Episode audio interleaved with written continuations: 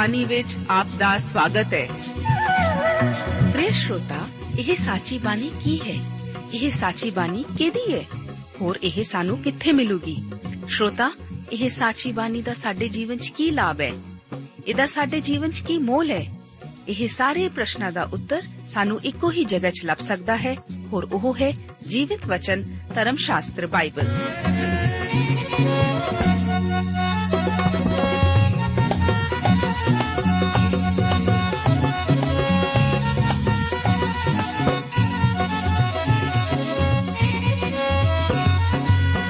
ਧਰਮ ਸ਼ਾਸਤਰ ਬਾਈਬਲ। ਉਹੀ ਜੀਵਿਤ ਵਚਨ ਦਾ ਅਸੀਂ ਇਸ ਕਾਰਜਕ੍ਰਮ ਵਿੱਚ ਅਧਿਐਨ ਕਰਾਂਗੇ।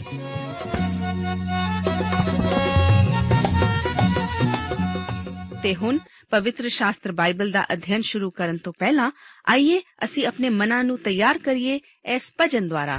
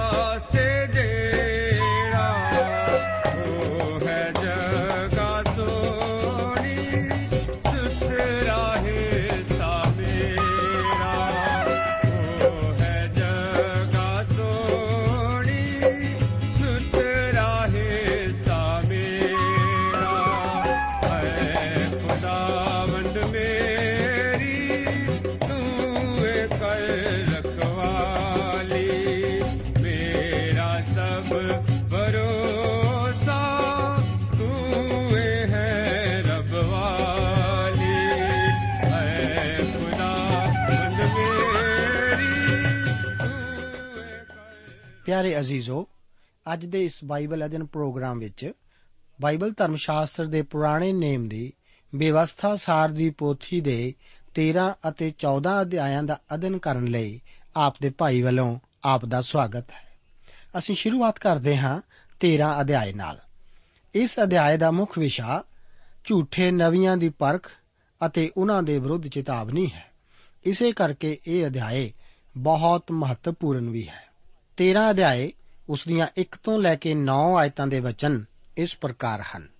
ਜੇ ਤੁਹਾਡੇ ਵਿੱਚ ਕੋਈ ਨਵੀਂ ਅਥਵਾ ਸੁਪਨਾ ਵੇਖਣ ਵਾਲਾ ਉੱਠੇ ਅਤੇ ਉਹ ਤੁਹਾਨੂੰ ਕੋਈ ਨਿਸ਼ਾਨ ਅਥਵਾ ਅਸਰਚ ਕੰਮ ਵਿਖਾਵੇ ਅਤੇ ਉਹ ਨਿਸ਼ਾਨ ਅਥਵਾ ਅਸਚਰਜ ਕੰਮ ਪੂਰਾ ਹੋ ਜਾਵੇ, ਜਿਹਦੇ ਵਿਖੇ ਉਹ ਤੁਹਾਡੇ ਨਾਲ ਬੋਲਿਆ ਕਿ ਅਸੀਂ ਦੂਜੇ ਦੇਵਤਿਆਂ ਦੇ ਪਿੱਛੇ ਚੱਲੀਏ, ਜਿਨ੍ਹਾਂ ਨੂੰ ਤੁਸੀਂ ਨਹੀਂ ਜਾਣਤਾ ਸੀ ਅਤੇ ਉਹਨਾਂ ਦੀ ਪੂਜਾ ਕਰੀਏ ਤਾਂ ਤੁਸੀਂ ਉਸ ਨਵੀ ਅਥਵਾ ਸੁਪਨਾ ਵੇਖਣ ਵਾਲੇ ਦੀਆਂ ਗੱਲਾਂ ਨੂੰ ਨਾ ਸੁਣਿਓ।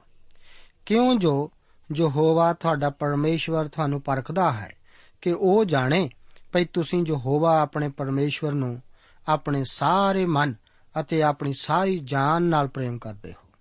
ਤੁਸੀਂ ਯਹੋਵਾ ਆਪਣੇ ਪਰਮੇਸ਼ਵਰ ਦੇ ਮਗਰ ਚੱਲਿਓ, ਉਸ ਤੋਂ ਡਰਿਓ, ਉਸ ਦੇ ਹੁਕਮਾਂ ਦੀ ਪਾਲਣਾ ਕਰਿਓ, ਉਸ ਦੀ ਆਵਾਜ਼ ਨੂੰ ਸੁਣਿਓ, ਉਸ ਦੀ ਉਪਾਸਨਾ ਕਰਿਓ ਅਤੇ ਉਸ ਦੇ ਨਾਲ ਲੱਗੇ ਰਹੋ। ਅਤੇ ਉਹ ਨਵੀ ਅਥਵਾ ਸੁਪਨਿਆਂ ਦੇ ਵੇਖਣ ਵਾਲਾ ਮਾਰ ਦਿੱਤਾ ਜਾਵੇ। ਕਿਉਂ ਜੋ ਉਸ ਨੇ ਬੋਲ ਕੇ ਤੁਹਾਨੂੰ ਯਹੋਵਾ, ਤੁਹਾਡੇ ਪਰਮੇਸ਼ਵਰ ਦੇ ਵਿਰੁੱਧ ਕੁਰਾਹੇ ਪਾਇਆ ਹੈ, ਜਿਹੜਾ ਤੁਹਾਨੂੰ ਮਿਸਰ ਦੇਸ਼ ਤੋਂ ਕੱਢ ਲਿਆਇਆ ਅਤੇ ਗੁਲਾਮੀ ਦੇ ਘਰ ਤੋਂ ਤੁਹਾਨੂੰ ਛੁਟਕਾਰਾ ਦਿੱਤਾ। ਉਹ ਤੁਹਾਨੂੰ ਉਸ ਰਾਹ ਤੋਂ, ਜਿਹਦਾ ਯਹੋਵਾ ਤੁਹਾਡੇ ਪਰਮੇਸ਼ਵਰ ਨੇ ਤੁਹਾਨੂੰ ਚੱਲਣ ਦਾ ਹੁਕਮ ਦਿੱਤਾ ਸੀ, ਕੁਰਾਹੇ ਪਾਇਆ ਚਾਹੁੰਦਾ ਹੈ। ਇਉਂ ਤੁਸੀਂ ਉਸ ਬੁਰੀਾਈ ਨੂੰ ਆਪਣੇ ਵਿੱਚੋਂ ਕੱਢ ਦੇਈਓ। ਜੇ ਤੁਹਾਡਾ ਸਕਾ ਭਰਾ ਜਾਂ ਤੁਹਾਡਾ ਪੁੱਤਰ ਜਾਂ ਤੁਹਾਡੀ ਧੀ ਜਾਂ ਤੁਹਾਡੀ ਪ੍ਰੀਤਮਾ ਜਾਂ ਤੁਹਾਡਾ ਜਾਨੀ ਦੋਸਤ ਤੁਹਾਨੂੰ ਗੁੱਜੇ ਗੁੱਜੇ ਇਹ ਆਖ ਕੇ ਫੁਸਲਾਵੇ ਭਈ ਅਸੀਂ ਹੋਰਨਾਂ ਦੇਵਤਿਆਂ ਦੇ ਪਿੱਛੇ ਚੱਲੀਏ ਅਤੇ ਉਹਨਾਂ ਦੀ ਪੂਜਾ ਕਰੀਏ, ਜਿਨ੍ਹਾਂ ਨੂੰ ਨਾ ਤੁਸੀਂ, ਨਾ ਤੁਹਾਡੇ ਪਿਓ ਦਾਦੇ ਜਾਣਦੇ ਸੋ। ਅਰਥਾਤ ਪਰਾਈਆਂ ਕੌਮਾਂ ਦੇ ਦੇਵਤਿਆਂ ਤੋਂ ਜਿਹੜੇ ਤੁਹਾਡੇ ਆਲੇ ਦੁਆਲੇ ਅਤੇ ਦੂਰ ਨੇੜੇ ਧਰਤੀ ਦੇ ਇੱਕ ਸਿਰੇ ਤੋਂ ਧਰਤੀ ਦੇ ਦੂਸਰੇ ਸਿਰੇ ਤੀਕ ਹਨ, ਤਾਂ ਤੁਸੀਂ ਹਾਮੀ ਨਾ ਭਰੋ, ਨਾ ਉਸ ਦੀ ਸੁਣੋ, ਨਾ ਤੁਹਾਡੀਆਂ ਅੱਖਾਂ ਵਿੱਚ ਉਸ ਉੱਤੇ ਤਰਸ ਆਵੇ, ਨਾ ਉਸ ਨੂੰ ਮਾਫ ਕਰੋ, ਨਾ ਉਸ ਨੂੰ ਲੁਕਾਓ। ਪਰ ਤੁਸੀਂ ਉਸ ਨੂੰ ਜ਼ਰੂਰ ਹੀ ਮਾਰ ਸਟੋ। ਉਸ ਦੇ ਮਾਰਨ ਉੱਤੇ ਤੇਰਾ ਹੱਥ ਪਹਿਲ ਕਰੇ ਅਤੇ ਉਸ ਦੇ ਮਗਰੋਂ ਸਾਰੀ ਪਰਜਾ ਦੇ ਹੱਥ। ਇਸੇ ਪੋਥੀ ਵਿੱਚ ਅੱਜ ਕੱਲ ਵਾਸਤੇ ਇੱਕ ਢੁਕਮਾ ਅਧਿਆਇ ਹੈ। ਲੋਕ ਮੈਥੋਂ ਇਸ ਬਾਰੇ ਸਪਸ਼ਟ ਰੂਪ ਵਿੱਚ ਜਾਣਨਾ ਚਾਹੁੰਦੇ ਹਨ ਕਿ ਝੂਠੇ ਨਵੀ ਠੀਕ ਇਸ ਸਮੇਂ ਹਨ। ਉਹ ਕਈ ਲੋਕਾਂ ਦੇ ਮੀਟਿੰਗਾਂ ਵਿੱਚ ਚੰਗੇ ਕੀਤੇ ਜਾਣ ਬਾਰੇ ਵੀ ਵਿਆਖਿਆ ਭਾਲਦੇ ਹਨ। ਪਰ ਮੈਂ ਇਸ ਨੂੰ ਸਮਝਣ ਯੋਗ ਨਹੀਂ ਬਣਾਉਂਦਾ। ਹੋ ਸਕਦਾ ਹੈ ਕੁਝ ਘਟਨਾਵਾਂ ਕੁਦਰਤੀ ਵਿਆਖਿਆ ਦੇ ਤੌਰ ਤੇ ਸਮਝੀਆਂ ਜਾਣ, ਪਰ ਜੇਕਰ ਕੁਝ ਅਸੁਭਾਵਿਕ ਵੀ ਸਥਾਪਿਤ ਕੀਤਾ ਜਾਵੇ, ਤਾਂ ਵੀ ਪਰਮੇਸ਼ਰ ਇਸ ਬਾਰੇ ਚੇਤਾਵਨੀ ਦਿੰਦਾ ਹੈ ਕਿ ਇਹ ਵੀ ਝੂਠੇ ਨਵੀਆਂ ਰਾਹੀਂ ਸਥਾਪਿਤ ਕੀਤਾ ਜਾ ਸਕਦਾ ਹੈ। ਇਸ ਉੱਤੇ ਧਿਆਨ ਦੇਣਾ ਸਾਡੇ ਲਈ ਠੀਕ ਹੈ।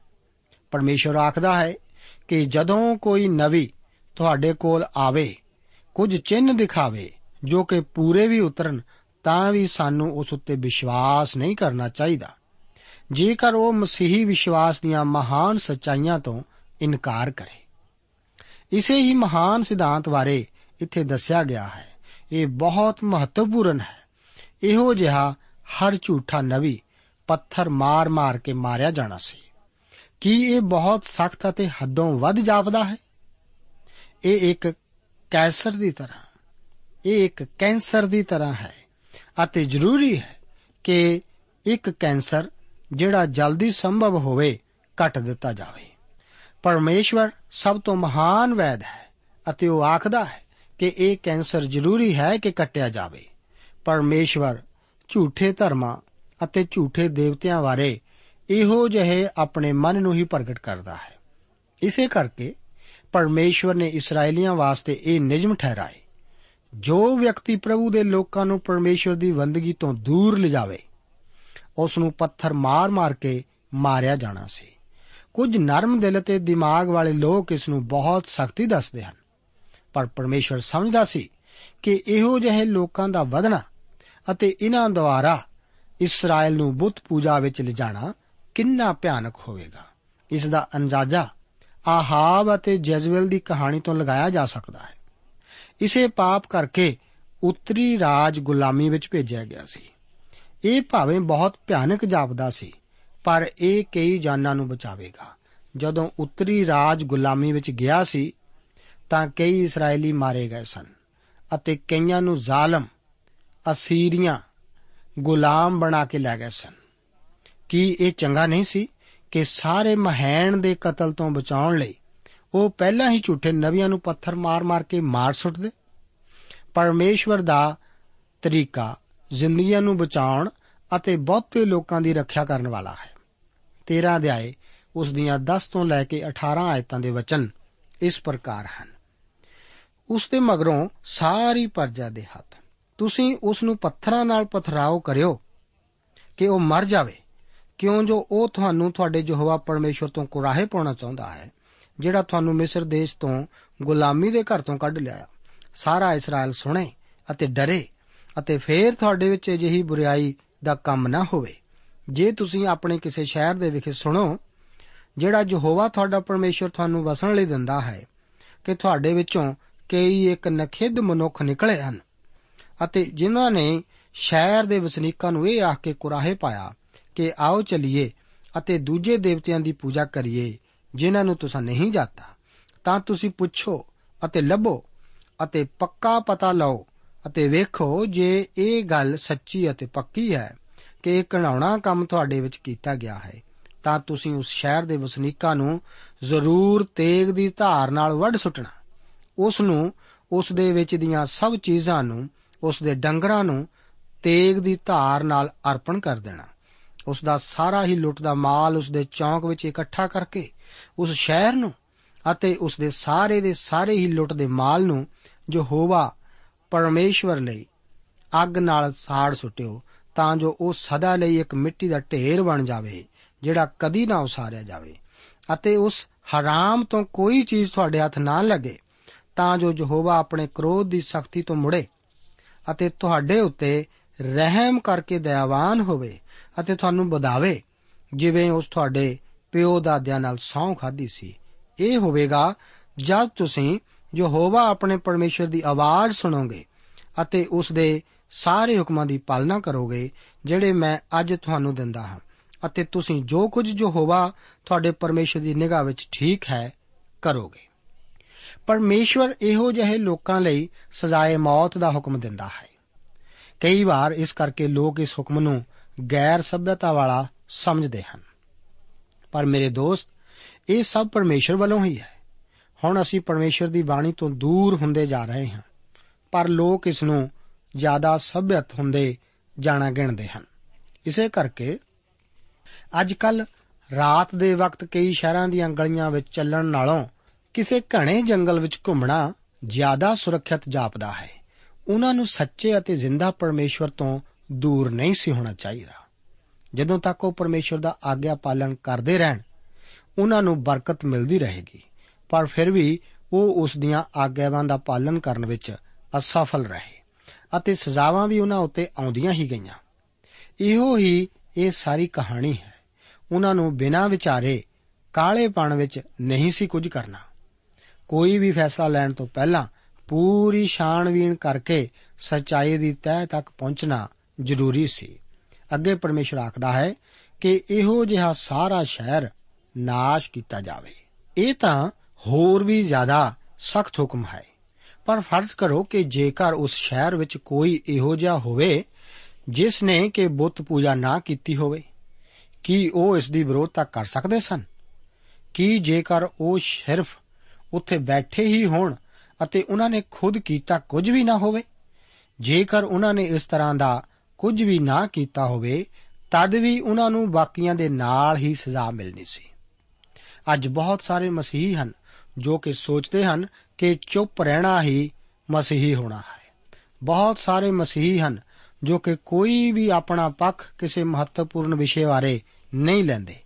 ਭਾਵੇਂ ਸੱਚਾਈ ਵੀ ਉਦੋਂ ਦਾਅ ਤੇ ਲੱਗੀ ਹੋਵੇ। ਆਪ ਨੇ ਪੁਰਾਣੀ ਕਹਾਵਤ ਜ਼ਰੂਰੀ ਸੁਣੀ ਹੋਵੇਗੀ ਕਿ ਸ਼ਾਂਤ ਹੋਣਾ ਸੁਨਹਿਰਾ ਹੈ। ਪਰ ਕਈ ਵਾਰ ਮੇਰੇ ਦੋਸਤੋ, ਜਦੋਂ ਕੋਈ ਪੱਖ ਨਾ ਲਿਆ ਜਾਵੇ, ਇਹ ਪੀਲਾ ਵੀ ਹੋ ਜਾਂਦਾ ਹੈ। ਜੇਕਰ ਅਸੀਂ ਚੁੱਪ ਵਟ ਰੱਖੀਏ। ਅੱਜ ਗਿਣਤੀ ਨੂੰ, ਘੱਟ ਗਿਣਤੀ ਨੂੰ ਉਸ ਦੀ ਵਿਰੋਧਤਾ ਕਰਨੀ ਚਾਹੀਦੀ ਹੈ ਜੋ ਕਿ ਗਲਤ ਹੋਵੇ। ਇਹੋ ਸ਼ਹਿਰ ਦਾ ਸਭ ਕੁਝ ਨਾਸ਼ ਕਰਨ ਦਾ ਹੁਕਮ ਪਰਮੇਸ਼ਵਰ ਨੇ ਦਿੱਤਾ ਸੀ। ਇਸ ਦੇ ਨਾਲ ਹੀ ਅਸੀਂ ਹੁਣ 14 ਅਧਿਆਇ ਵਿੱਚ ਦਾਖਲ ਹੁੰਦੇ ਹਾਂ।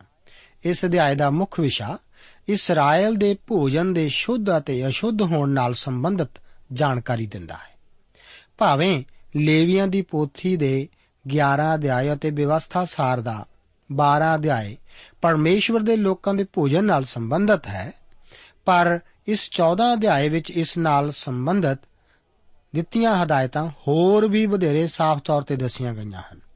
ਇਸ ਦਾ ਕਾਰਨ ਇਹ ਹੈ ਕਿ ਲੇਵੀਆਂ ਦੀ ਪੋਥੀ ਵਿੱਚ ਦਿੱਤੀਆਂ ਭੋਜਨ ਨਾਲ ਸੰਬੰਧਿਤ ਨਿਯਮਾਂ ਨੂੰ ਹੁਣ ਉਜਾੜ ਦੀ 40 ਸਾਲਾਂ ਦੀ ਯਾਤਰਾ ਦੇ ਦੌਰਾਨ ਹੁਣ ਪਰਖਿਆ ਜਾ ਚੁੱਕਾ ਸੀ।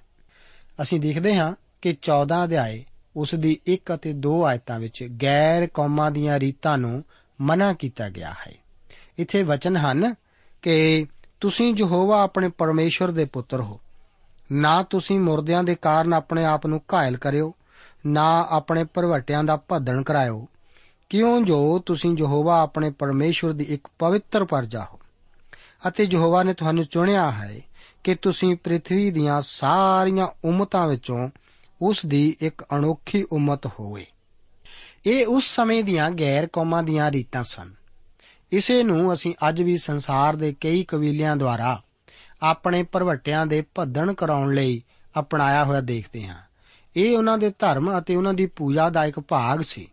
ਪਰ ਪਰਮੇਸ਼ਵਰ ਦੇ ਲੋਕਾਂ ਨੂੰ ਅਜਿਹਾ ਕਰਨ ਦੀ ਕੁਝ ਵੀ ਮਨਾਹੀ ਦਿੱਤੀ ਗਈ ਸੀ। ਜੋ ਭੋਜਨ ਦੀ ਸੂਚੀ ਪਰਮੇਸ਼ਵਰ ਨੇ ਆਪਣੇ ਲੋਕਾਂ ਨੂੰ ਦਿੱਤੀ ਸੀ ਇਹ ਇੱਕ ਧਾਰਮਿਕ ਰਸਮ ਰਿਵਾਜ ਤੋਂ ਬਹੁਤ ਵੱਧ ਕੇ ਸੀ। ਅਸਲ ਵਿੱਚ ਇਸ ਦੀ ਪਾਲਣਾ ਕਰਨ ਵਿੱਚ ਇੱਕ ਜਿਸਮਾਨੀ ਲਾਭ ਸੀ। ਇਹ ਕਈ ਸਦੀਆਂ ਤੱਕ ਪਰਖਿਆ ਜਾ ਚੁੱਕਾ ਸੀ।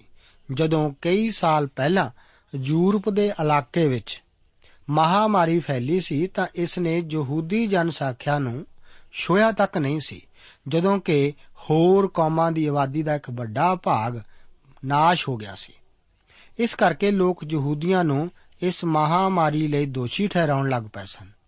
ਪਰ ਉਹਨਾਂ ਦਾ ਸੰਬੰਧ ਇਸ ਮਹਾਮਾਰੀ ਨਾਲ ਜਰਾ ਜਿੰਨਾ ਵੀ ਨਹੀਂ ਸੀ, ਪਰ ਉਹਨਾਂ ਦੇ ਖਾਣ ਪੀਣ ਅਤੇ ਰਹਿਣ ਸਹਿਣ ਦੀਆਂ ਆਦਤਾਂ ਨੇ ਹੀ ਉਹਨਾਂ ਨੂੰ ਉਸ ਮਹਾਮਾਰੀ ਤੋਂ ਬਚਾ ਰੱਖਿਆ ਸੀ। ਅੱਜ ਕੱਲ ਹਰ ਕੋਈ ਨਿਯਮਤ ਭੋਜਨ ਵਿੱਚ ਦਿਲਚਸਪੀ ਰੱਖਦਾ ਹੈ, ਪਰ ਪਰਮੇਸ਼ਵਰ ਨੇ ਇਸ ਤਰ੍ਹਾਂ ਦੇ ਭੋਜਨ ਨਾਲ ਸੰਬੰਧਿਤ ਨਿਯਮਾਂ ਲਈ, ਆਪ ਲਈ ਅਤੇ ਮੇਰੇ ਲਈ ਇਹ ਨਹੀਂ ਦਿੱਤੇ ਹਨ। ਜਿੱਥੋਂ ਤੱਕ ਸਾਡਾ ਸੰਬੰਧ ਪਰਮੇਸ਼ਵਰ ਨਾਲ ਹੈ, ਚਾਹੇ ਅਸੀਂ ਮਾਸ ਖਾਂਦੇ ਹਾਂ ਜਾਂ ਨਹੀਂ, ਇਸ ਨਾਲ ਕੋਈ ਫ਼ਰਕ ਨਹੀਂ ਪੈਂਦਾ। ਫਿਰ ਵੀ ਜੇਕਰ ਆਪ ਇਹਨਾਂ ਨਿਯਮਾਂ ਦੀ ਪਾਲਣਾ ਕਰੋ, ਤਾਂ ਹੋ ਸਕਦਾ ਹੈ ਕਿ ਆਪ ਇਸ ਸੰਸਾਰ ਵਿੱਚ ਕੁਝ ਲੰਬਾ ਅਰਸਾ ਰਹਿ ਸਕੋ। ਅਤੇ ਜੇਕਰ ਆਪ ਇਹਨਾਂ ਨਿਯਮਾਂ ਦੀ ਪਾਲਣਾ ਨਾ ਕਰੋ, ਤਾਂ ਹੋ ਸਕਦਾ ਹੈ ਕਿ ਇਹ ਆਪ ਨੂੰ ਜ਼ਰਾ ਜਲਦੀ ਪਰਮੇਸ਼ਰ ਦੀ ਹਜ਼ੂਰੀ ਵਿੱਚ ਪਹੁੰਚਾ ਦੇਣ। ਹੁਣ ਉਹ ਸਾਫ਼-ਸਾਫ਼ ਦੱਸਦਾ ਹੈ ਕਿ ਕਿਹੜੇ-ਕਿਹੜੇ ਜਾਨਵਰ ਭੋਜਨ ਵਿੱਚ ਸ਼ਾਮਲ ਕੀਤੇ ਜਾ ਸਕਦੇ ਹਨ ਅਤੇ ਕਿਹੜੇ-ਕਿਹੜੇ ਬਾਹਰ ਰੱਖੇ ਗਏ ਹਨ। 3 ਤੋਂ ਲੈ ਕੇ 6 ਆਇਤਾਂ ਦੇ ਵਚਨ ਇਸ ਪ੍ਰਕਾਰ ਹਨ। ਤੁਸੀਂ ਕਿਸੇ ਘਣਾਉਣੀ ਚੀਜ਼ ਨੂੰ ਨਾ ਖਾਓ।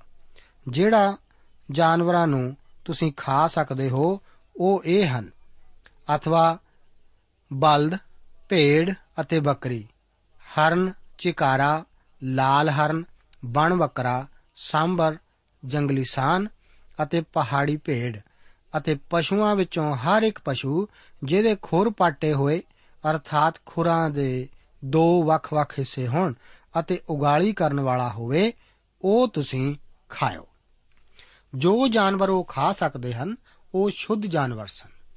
ਇਹਨਾਂ ਸ਼ੁੱਧ ਜਾਨਵਰਾਂ ਦੀ ਪਛਾਣ ਦੇ ਦੋ ਚਿੰਨ੍ਹ ਸਨ। ਇਹ ਚਿੰਨ੍ਹ ਵੀ ਸਾਨੂੰ ਰੂਹਾਨੀ ਸਬਕ ਸਿਖਾਉਂਦੇ ਹਨ। ਇਹੋ ਜਿਹੇ ਜਾਨਵਰ ਦਾ ਖੁਰ ਪਾਟਾ ਹੋਇਆ, ਜਾਂ ਦੋ ਵੱਖ-ਵੱਖ ਹਿੱਸੇ ਹੋਣੇ ਚਾਹੀਦੇ ਸਨ। ਇਹ ਇੱਕ ਵਿਸ਼ਵਾਸੀ ਦੀ ਚਾਲ ਦੀ ਨਿਸ਼ਾਨੀ ਹੈ। ਇਹ ਇੱਕ ਵੱਖਰੇ ਜੀਵਨ ਦਾ ਜ਼ਿਕਰ ਕਰਦੀ ਹੈ। ਅੱਜ ਮਸੀਹੀ ਵਿਵਹਾਰ ਵਿੱਚ ਕਈ ਪ੍ਰਕਾਰ ਦੀਆਂ ਵਿਧੀਆਂ ਨੂੰ ਜੋੜਿਆ ਜਾਂਦਾ ਹੈ। ਇਹੋ ਜਿਹੇ ਲੋਕ ਵੀ ਹਨ ਜੋ ਕਿ ਆਪਣੇ ਆਪ ਨੂੰ 10 ਹੁਕਮਾਂ ਤੱਕ ਸੀਮਤ ਨਹੀਂ ਕਰਦੇ, ਪਰ ਇਸ ਨਾਲ 25 ਹੋਰ ਵਿਧੀਆਂ ਨੂੰ ਜੋੜ ਲੈਂਦੇ ਹਨ। ਅਤੇ ਉਹ ਇਹਨਾਂ ਦੁਆਰਾ ਜਿਉਂਦੇ ਹਨ।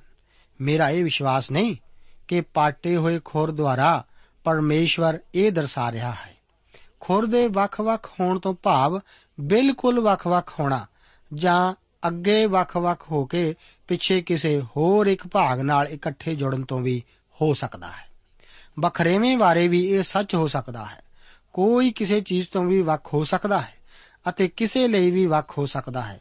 ਮਹੱਤਵਪੂਰਨ ਗੱਲ ਕਿਸੇ ਖਾਸ ਕੰਮਾਂ ਜਾਂ ਆਦਤਾਂ ਤੋਂ ਵੱਖ ਹੋਣ ਦੀ ਨਹੀਂ, ਪਰ ਇਹ ਤਾਂ ਮਸੀਹ ਲਈ ਅੱਡ ਹੋਣ ਦੀ ਹੈ। ਜਦੋਂ ਆਪ ਮਸੀਹ ਲਈ ਅੱਡ ਕੀਤੇ ਜਾਂਦੇ ਹੋ, ਉਸ ਨਾਲ ਜੁੜ ਜਾਂਦੇ ਹੋ, ਤਾਂ ਤੁਸੀਂ ਚਾਲ ਵਿੱਚ ਇੱਕ ਮੂਲ ਤਬਦੀਲੀ ਵੀ ਤੁਹਾਡੀ ਚਾਲ ਵਿੱਚ ਲਿਆਂਦੀ ਜਾਵੇਗੀ। ਸ਼ੁੱਧ ਜਾਨਵਰ ਦੀ ਦੂਸਰੀ ਨਿਸ਼ਾਨੀ ਉਗਾਲੀ ਕਰਨ ਤੋਂ ਸੀ। ਇਸ ਤੋਂ ਆਤਮਿਕ ਸਬਕ ਇਹ ਮਿਲਦਾ ਹੈ ਕਿ ਸਾਨੂੰ ਪਰਮੇਸ਼ਵਰ ਦੇ ਵਚਨ ਨਾਲ ਸਮਾਂ ਬਿਤਾਉਣਾ ਚਾਹੀਦਾ ਹੈ। ਮੁਬਾਰਕ ਹੈ ਉਹ ਜੋ ਪਰਮੇਸ਼ਵਰ ਦੇ ਵਚਨ ਵਿੱਚ ਆਨੰਦ ਮਾਣਦਾ ਅਤੇ ਉਸ ਉੱਤੇ ਵਿਚਾਰ ਕਰਦਾ ਹੈ। ਮਨਨ ਜਾਂ ਮੈਡੀਟੇਸ਼ਨ ਸ਼ਬਦ ਤੋਂ ਭਾਵ ਉਗਾਲੀ ਕਰਨ ਤੋਂ ਹੀ ਹੈ। ਇਸ ਦੀ ਉਦਾਹਰਣ ਇੱਕ ਗਾਂ ਦੇ ਵਿਸ਼ਾਲ ਪੇਟ ਤੋਂ ਮਿਲਦੀ ਹੈ। ਜਦੋਂ ਸਵੇਰੇ ਘਾਹ ਚੁਗਦੀ ਹੈ, ਤਾਂ ਇਹ ਉਸ ਦੇ ਪੇਟ ਦੇ ਇੱਕ ਹਿੱਸੇ ਵਿੱਚ ਹੀ ਜਮ੍ਹਾਂ ਹੁੰਦਾ ਜਾਂਦਾ ਹੈ। ਫਿਰ ਦਿਨ ਦੇ ਦੁਪਹਿਰ ਦੀ ਗਰਮੀ ਦੇ ਦੌਰਾਨ ਉਹ ਕਿਸੇ ਦਰਖਤ ਦੀ ਛਾਂ ਹੇਠ ਬੈਠ ਕੇ ਜਾਂ ਖੜ ਕੇ ਉਗਾਲੀ ਕਰਦੀ ਹੈ ਅਤੇ ਇਸ ਨਾਲ ਉਸ ਦਾ ਸਵੇਰ ਦਾ ਖਾਦਾ ਹੋਇਆ ਘਾਹ ਉਸ ਦੇ ਪੇਟ ਦੇ ਇੱਕ ਹਿੱਸੇ ਤੋਂ ਦੂਸਰੇ ਹਿੱਸੇ ਵਿੱਚ ਤਬਦੀਲ ਹੋ ਜਾਂਦਾ ਹੈ। ਉਗਾਲੀ ਤੋਂ ਭਾਵ ਘਾਹ ਨੂੰ ਦੁਬਾਰਾ ਚਬਾਉਣ ਤੋਂ ਹੈ। ਇਹੋ ਹੀ ਸਾਨੂੰ ਪਰਮੇਸ਼ਰ ਦੇ ਵਚਨ ਨਾਲ ਕਰਨਾ ਚਾਹੀਦਾ ਹੈ। ਸਾਨੂੰ ਇਸ ਨੂੰ ਬਾਰ-ਬਾਰ ਪੜ੍ਹ ਕੇ ਉਸ ਉੱਤੇ ਮੰਨਣ ਕਰਨਾ ਚਾਹੀਦਾ ਹੈ। ਅਸ਼ੁੱਧ ਜਾਨਵਰ ਵਿੱਚ ਇਹ ਦੋ ਚਿੰਨ ਨਹੀਂ ਸੀ ਪਾਏ ਜਾਂਦੇ। ਕੁਝ ਉਗਾਲੀ ਕਰਦੇ ਸਨ, ਪਰ ਉਹਨਾਂ ਦੇ ਖੁਰ ਨਹੀਂ ਸੀ ਪਾਟੇ ਹੋਏ। ਸੂਰ ਦੇ ਖੁਰ ਤਾਂ ਪਾਟੇ ਹੋਏ ਹਨ, ਪਰ ਉਹ ਉਗਾਲੀ ਨਹੀਂ ਕਰਦਾ। ਇਹ ਜਾਨਵਰ ਅਸ਼ੁੱਧ ਠਹਿਰਾਏ ਗਏ ਸਨ, ਅਤੇ ਇਹ ਖਾਦੇ ਨਹੀਂ ਸੀ ਜਾਣੇ। 9 ਅਤੇ 10 ਆਇਤਾਂ ਦੇ ਵਚਨ ਇਸ ਪ੍ਰਕਾਰ ਹਨ। ਲਿਖਿਆ ਹੈ, ਇਹਨਾਂ ਸਾਰਿਆਂ ਵਿੱਚੋਂ ਜਿਹੜੇ ਪ੍ਰਾਣੀ ਹਨ, ਜਿਹੜੇ ਪਾਣੀ ਵਿੱਚ ਹਨ, ਤੁਸੀਂ ਖਾਓ ਜਿਹਦੇ ਪਰ ਅਤੇ ਚਾਨੇ ਹੋਣ ਤੁਸੀਂ ਖਾਓ ਜਿਹਦੇ ਪਰ ਅਤੇ ਚਾਨੇ ਨਾ ਹੋਣ, ਉਹ ਤੁਸੀਂ ਨਾ ਖਾਓ, ਉਹ ਤੁਹਾਡੇ ਲਈ ਅਸ਼ੁੱਧ ਹਨ। ਜੋ ਪਾਣੀ ਵਿੱਚ ਰਹਿਣ ਵਾਲੇ ਜਾਨਵਰ ਖਾਦੇ ਜਾ ਸਕਦੇ ਸਨ, ਉਹਨਾਂ ਦੀ ਪਛਾਣ ਵੀ ਦੋ ਚਿੰਨ੍ਹਾਂ ਦੁਆਰਾ ਹੋ ਸਕਦੀ ਸੀ। ਇਹ ਨਿਸ਼ਾਨ ਉਹਨਾਂ ਦੇ ਪਰ ਅਤੇ ਚਾਨੇ ਸੀ। ਇਸ ਤੋਂ ਬਾਅਦ ਸ਼ੁੱਧ ਅਤੇ ਅਸ਼ੁੱਧ ਪੰਛੀਆਂ ਦੀ ਸੂਚੀ ਹੈ। ਬਹੁਤ ਸਾਰੇ ਲੋਕ ਹਨ ਜੋ ਕਿ ਆਪਣੇ ਆਪ ਨੂੰ ਮੂਸਾ ਦੀ ਸ਼ਰ੍ਹਾ ਦੇ ਅਧੀਨ ਕਰ ਰਹੇ ਹਨ ਅਤੇ ਉਹ ਸੂਰ ਦਾ ਮਾਸ ਨਾ ਖਾਣ ਬਾਰੇ ਬਹੁਤ ਕੁਝ ਜਾਣਦੇ ਹਨ। ਜਦੋਂ ਉਹ ਸੂਰ ਦਾ ਮੀਟ ਖਾਣ ਬਾਰੇ ਨੁਕਸ ਛਾਂਟਦੇ ਹਨ, ਤਾਂ ਮੈਂ ਉਹਨਾਂ ਨੂੰ 11 ਅਤੇ 12 ਆਇਤਾਂ ਦੇ ਇਹਨਾਂ ਵਚਨਾਂ ਨੂੰ ਯਾਦ ਕਰਾਉਂਦਾ ਹਾਂ। ਲਿਖਿਆ ਹੋਇਆ ਹੈ, ਪਰ ਇਹ ਉਹ ਹਨ ਜਿਨ੍ਹਾਂ ਨੂੰ ਤੁਸੀਂ ਨਾ ਖਾਓ ਅਰਥਾਤ ਉਕਾਬ, ਹੱਡਖੋਰ, ਸਮੁੰਦਰੀ ਉਕਾਬ, ਇਲ, ਲਗੜ ਔਰ ਗਿੱਧ, ਉਸ ਦੀ ਜਿਣਸ ਅਨੁਸਾਰ। ਅਸੀਂ ਦੇਖਦੇ ਹਾਂ ਜੋ ਪਾਣੀ ਵਿੱਚ ਰਹਿਣ ਵਾਲੇ ਜਾਨਵਰ ਖਾਦੇ ਜਾ ਸਕਦੇ ਸਨ, ਉਹਨਾਂ ਦੀ ਪਛਾਣ ਵੀ ਦੋ ਚਿੰਨ੍ਹਾਂ ਦੁਆਰਾ ਹੋ ਸਕਦੀ ਸੀ। ਉਹ ਸੂਰ ਦਾ ਮਾਸ ਖਾਣਾ ਤਾਂ ਬੁਰਾ ਸਮਝਦੇ ਹਨ, ਪਰ ਹੱਡਖੋਰ ਅਤੇ ਸਮੁੰਦਰੀ ਉਕਾਬ ਬਾਰੇ ਕੁਝ ਵੀ ਜਾਣਦੇ ਤੱਕ ਨੇ। ਸੋ ਚੰਗਾ ਹੈ ਜੇਕਰ ਉਹ ਲੇਵੀਆਂ ਦੀ ਪੋਥੀ ਦੇ 11 ਅਧਿਆਏ ਅਤੇ ਇਸ ਵਿਵਸਥਾ ਸਾਰ ਦੀ ਪੋਥੀ ਦੇ 14 ਅਧਿਆਏ ਦੀਆਂ 11 ਅਤੇ 12 ਆਇਤਾਂ ਦੇ ਜਾਨਵਰਾਂ ਨੂੰ ਵੀ ਜਾਣਨ। ਇਸ ਤੋਂ ਬਾਅਦ ਦਸਵੰਦ ਸੰਬੰਧੀ ਨਿਯਮ ਇਸ ਪ੍ਰਕਾਰ ਹਨ ਅਤੇ ਇਸ ਨੂੰ 22 ਤੋਂ ਲੈ ਕੇ 25 ਆਇਤਾਂ ਵਿੱਚ ਇਸ ਪ੍ਰਕਾਰ ਵਰਣਨ ਕੀਤਾ ਗਿਆ ਹੈ। ਤੁਸੀਂ ਜ਼ਰੂਰ ਆਪਣੇ ਬੀ ਦੀ ਸਾਰੀ ਪੈਦਾਵਾਰ ਦਾ ਜਿਹੜੀ ਖੇਤ ਵਿੱਚੋਂ ਬਰੇ ਦੀ ਬਰੇ ਨਿਕਲਦੀ ਹੈ ਦਸਵੰਦ ਦਿਓ। 25 ਆਇਤ ਵਿੱਚ ਵਚਨ ਹਨ, ਤਦ ਤੁਸੀਂ ਉਹਨੂੰ ਚਾਂਦੀ ਨਾਲ ਬਦਲ ਕੇ ਉਸ ਚਾਂਦੀ ਨੂੰ ਆਪਣੇ ਹੱਥ ਵਿੱਚ ਮੰਨ ਲਓ ਅਤੇ ਉਸ ਸਥਾਨ ਨੂੰ ਜਾਓ, ਜਿਹੜੇ ਯਹੋਵਾ ਤੁਹਾਡਾ ਪਰਮੇਸ਼ਵਰ ਚੁਣੇਗਾ। ਜੇਕਰ ਲੋਕ ਪਰਮੇਸ਼ਵਰ ਦੀ ਸੇਵਾ ਕਰਨ, ਤਾਂ ਪਰਮੇਸ਼ਵਰ ਉਹਨਾਂ ਨੂੰ ਭੌਤਿਕ ਵਰਕਤਾਂ ਦੇਣ ਦਾ ਵਾਅਦਾ ਕਰਦਾ ਹੈ। ਅੱਗੇ ਅਸੀਂ 25 ਅਤੇ 26 ਆਇਤਾਂ ਦੇ ਵਿੱਚ ਵੀ ਇਸ ਖਾਸ ਦਾਵਤ ਨੂੰ ਦੇਖਦੇ ਹਾਂ। ਜੇਕਰ ਉਹ ਅੰਦਰ ਜਾਂ ਮੰਦਰ ਤੋਂ ਕਾਫੀ ਦੂਰ ਰਹਿੰਦੇ ਹੋਣ, ਜਿਸ ਕਰਕੇ ਉਹ ਆਪਣੀ ਜ਼ਮੀਨ ਦੀ ਉਪਜ ਅਤੇ ਜਾਨਵਰਾਂ ਦਾ ਦਸਵੰਦ ਮੰਦਰ ਵਿੱਚ ਨਿਆਂ ਲਿਆ ਸਕਦੇ ਹੋਣ, ਤਾਂ ਉਹ ਉਸ ਨੂੰ ਵੇਚ ਕੇ ਪੈਸੇ ਵਿੱਚ ਬਦਲ ਸਕਦੇ ਸਨ। ਅਤੇ ਉੱਥੇ ਪਹੁੰਚ ਕੇ ਯਹੋਵਾ ਲਈ ਆਪਣੀ ਭੇਂਟ ਖਰੀਦ ਸਕਦੇ ਸਨ। ਜੇਕਰ ਵਿਵਸਥਾ ਨੂੰ ਗੌਰ ਨਾਲ ਘੋਖਿਆ ਜਾਵੇ, ਤਾਂ ਉਹ ਅਸਲ ਵਿੱਚ ਤਿੰਨ ਦਸਵੰਧ ਦਿੰਦੇ ਸਨ। ਜਿਸ ਤੋਂ ਭਾਵ 10% ਤੋਂ ਨਾ ਹੋ ਕੇ 30% ਸੀ। ਦਸਵੰਧ ਤਾਂ ਸਿੱਧਾ ਮੰਦਰ ਵਿੱਚ ਜਾਂਦਾ ਸੀ, ਪਰ 3 ਸਾਲਾਂ ਦੇ ਅੰਤ ਵਿੱਚ ਵੀ ਇਹ ਦਸਵੰਧ ਦਿੱਤਾ ਜਾਂਦਾ ਸੀ। ਪਰਮੇਸ਼ਵਰ ਦੀ ਇਹ ਖਾਹਿਸ਼ ਸੀ ਕਿ ਜੋ ਲੇਵੀ ਕੌਮ ਦੀ ਰੂਹਾਨੀ ਸੇਵਾ ਕਰਦੇ ਹਨ, ਉਹਨਾਂ ਦੀ ਦੇਖਭਾਲ ਕੀਤੀ ਜਾਵੇ। ਇਸ ਦੇ ਨਾਲ ਇਹ ਵੀ ਗੌਰ ਕਰਨ ਵਾਲੀ ਗੱਲ ਹੈ ਕਿ ਪਰਮੇਸ਼ਰ ਗਰੀਬਾਂ ਅਤੇ ਕੰਗਾਲਾਂ ਦਾ ਵੀ ਧਿਆਨ ਰੱਖਦਾ ਹੈ। ਪਰਮੇਸ਼ਰ ਆਪ ਨੂੰ ਅੱਜ ਦੇ ਇਹਨਾਂ ਵਚਨਾਂ ਨਾਲ ਅਸੀਸ ਦੇਵੇ। ਦੋਸਤੋ, ਸਾਨੂੰ ਉਮੀਦ ਹੈ ਕਿ ਇਹ ਕਾਰਜਕ੍ਰਮ ਤੁਹਾਨੂੰ ਪਸੰਦ ਆਇਆ ਹੋਵੇਗਾ ਤੇ ਇਹ ਕਾਰਜਕ੍ਰਮ ਸੁਣ ਕੇ ਤੁਹਾਨੂੰ ਬਰਕਤਾਂ ਮਿਲੀਆਂ ਹੋਣਗੀਆਂ। ਜੇ ਤੁਸੀਂ ਇਹ ਕਾਰਜਕ੍ਰਮ ਦੇ ਬਾਰੇ ਕੁਝ ਪੁੱਛਣਾ ਚਾਹੁੰਦੇ ਹੋ ਤੇ ਸਾਨੂੰ ਇਸ ਪਤੇ ਤੇ ਲਿਖੋ। Programme Sachi Bani post box number 1715 sector 36 Chandigarh 160036 ਪਤਾ ਇੱਕ ਵਾਰ ਫੇਰ ਸੁਣ ਲਓ। Programme Sachi Bani post box number 1715 sector 36 Chandigarh 160036 ਸਾਡਾ ਈਮੇਲ ਪਤਾ ਹੈ punjabi ttb at twr.in ਪਤਾ ਇੱਕ ਵਾਰ ਫੇਰ ਸੁਣ ਲਓ punjabi ttb at twr.in ਹੁਣ ਸਾਡੇ ਪ੍ਰੋਗਰਾਮ ਦਾ ਸਮੇਂ ਸਮਾਪਤ ਹੁੰਦਾ ਹੈ ਉਮੀਦ ਹੈ ਅਗਲੇ ਪ੍ਰੋਗਰਾਮ ਵਿੱਚ ਤੁਹਾਡੇ ਨਾਲ ਫੇਰ ਪੇਂਟ ਹੋਏਗੀ ਰੱਬ ਤੁਹਾਨੂੰ ਬਰਕਤ ਦੇ